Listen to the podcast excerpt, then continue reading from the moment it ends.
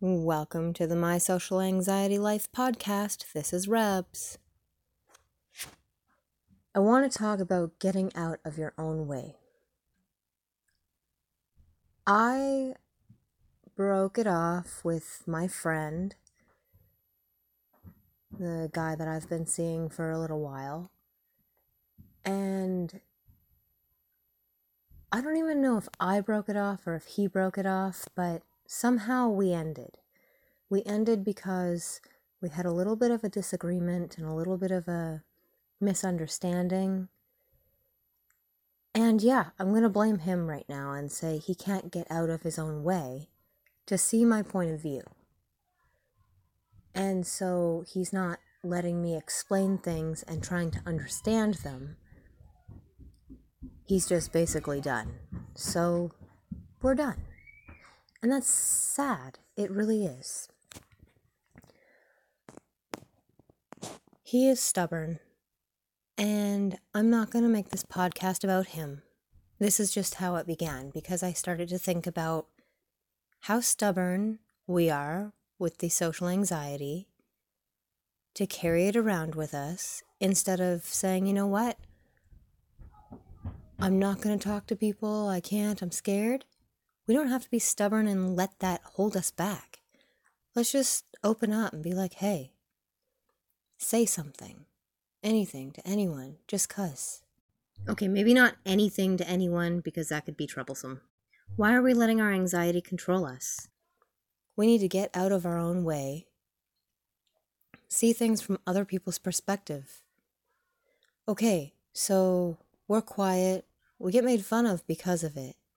People don't really open up to us because we're, you know, we're not socializing with them, so they're not going to really socialize with us because you're awkward, you're weird, you're different. Why are you so quiet, right? Okay.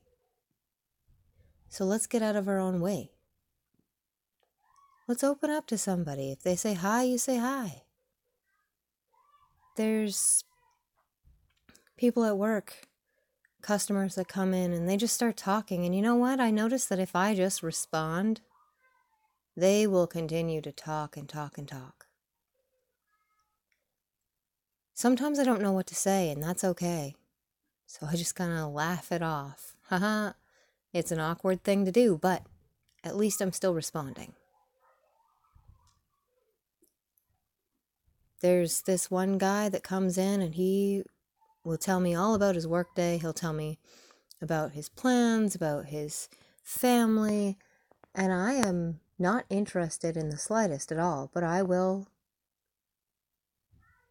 I guess, like, just respond with, like, oh, that's, the, that must be hard, or, oh, that really sucks if it's something down, or, you know what, that's, that's kind of exciting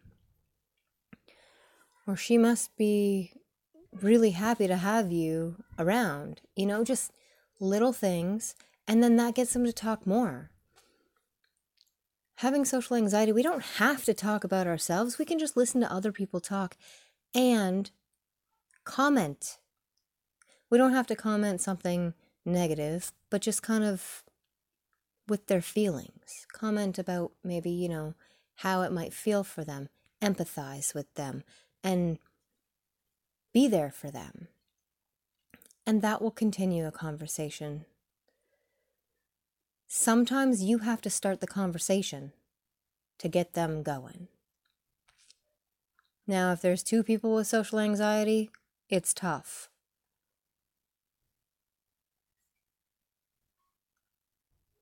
I guess one of you has to open up at one point. So hopefully both of you are listening to this podcast. Anyways, if one person is willing to open up even just a tiny bit, you can either try to relate, empathize with them, or nod your head. Sometimes to get people to talk to you, you have to ask questions. Ask questions about their lives. Excuse me. So, my uncle has this thing, I think he said it's called foil or something. You can talk about family, interests, occupation, I don't remember. Maybe it's form family, occupation, recreation, which is the same as interest, and money. Money does not sound like a good one because that's usually a fighting topic. But you could ask them, you know what? If you had a million dollars, what would you do with it? And let them talk and listen to them. And then find a way to comment on whatever they're saying or to maybe put in your own interest of what you would do with the money or oh yeah that sounds really good you know i've always wanted to own a farm and have like sheep and pigs and goats you know if that's the route that they're going or if they're going the big hole i want a yacht and a have a big party and whatever you can just be like you know i've never actually been a big partier but a boat would be nice. Or maybe even that sounds amazing. That would be so exciting. Um how would you try to make this million dollars? Like would you do you play the lottery or are you the type of person who like can save and save until you have a million dollars? Or maybe you could be uh i don't know maybe you have a really good job and you make like a million dollars a year or half a million a year.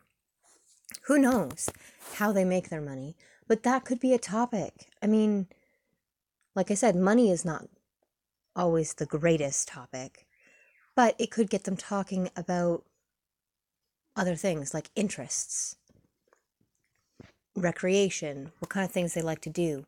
So if you start with that money question, what would you do with a million dollars? You can get into the recreation. You could get into the occupation. Well, how would you make it, right? How do you make that that money? How would you get it? Excuse me again. Or you could talk about like their family. Maybe they would give it away to their family or they would give it to charities.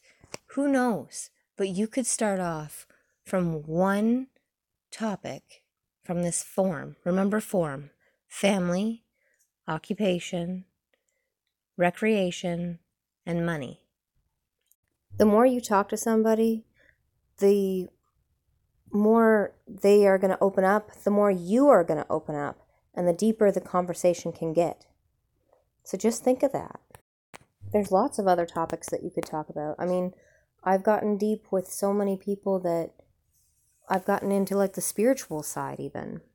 And the spiritual side has brought up like, how would you want to die? I mean, it's kind of morbid, but one thing is, I wouldn't want to burn. But if I had a choice between burning and drowning, which would I pick? Uh, well, I'd probably want to drown. Although I wouldn't want to drown either. I mean, preferably, how would you want to die? In my sleep. I mean, I think everybody would like to just die peacefully or die of old age. And even that can be bad. Um, I did the CCA course. I'm not sure if I mentioned that before, but I said I'm going to die young. Well, I'm going Just- to make supper. A moment. Sorry about that. Um, okay. So I had this meeting with my kids' teachers and a child psychologist, and they were talking about uh, social anxiety in my kids and how we can help them, how you can have like one person maybe nudge them along. And I just got thinking about my friend. I know, almost the end of the podcast. I'm bringing him up again. He started it, he's ending it. Okay. But on our first hangout, because we weren't dating from the very first day. We went and we sat somewhere for a while outside, and this person that he knew came by, and he invited him to the conversation. And when his buddy was talking about uh, the fountain and where they should have placed it in town rather than where it is, instead of my friend just talking to his buddy, he kind of nudged me because that's what we were talking about probably an hour before his friend came. And he just kind of nudged me. And he looked at me like, come on, say something. And this is my social anxiety where I wasn't going to talk to this other person. And then once he kind of nudged me and just like looked at me, I was like, we were just saying the same thing. It should have been here instead of there. Because over there, I get it. You can see it from the road and it's beautiful. But why not bring it up here where it's actually in the middle of the pond? Like, it was nice to see it from the road, but how about you bring it to the middle of the pond and enjoy it? So, if you actually enjoy the water and seeing fountains and crap like that, you have to come up and walk around the entire pond. Anyways, it was just. My kids need some some push with that. To have a friend just kind of be like okay it's your turn. Like i know that you were talking about this. I know that you got this. And to have him there with me it was it was difficult and i'm 34 years old so for my kids it's difficult for them too but i can encourage them with it right so maybe maybe you are the one with the social anxiety maybe you're the one that needs the nudge maybe i'm the one doing the nudging by posting these podcasts for you. Or maybe you're listening to try to understand a family member. You can be that nudge. You can help them get out of their own way because I wasn't going to say anything, even though that I could have.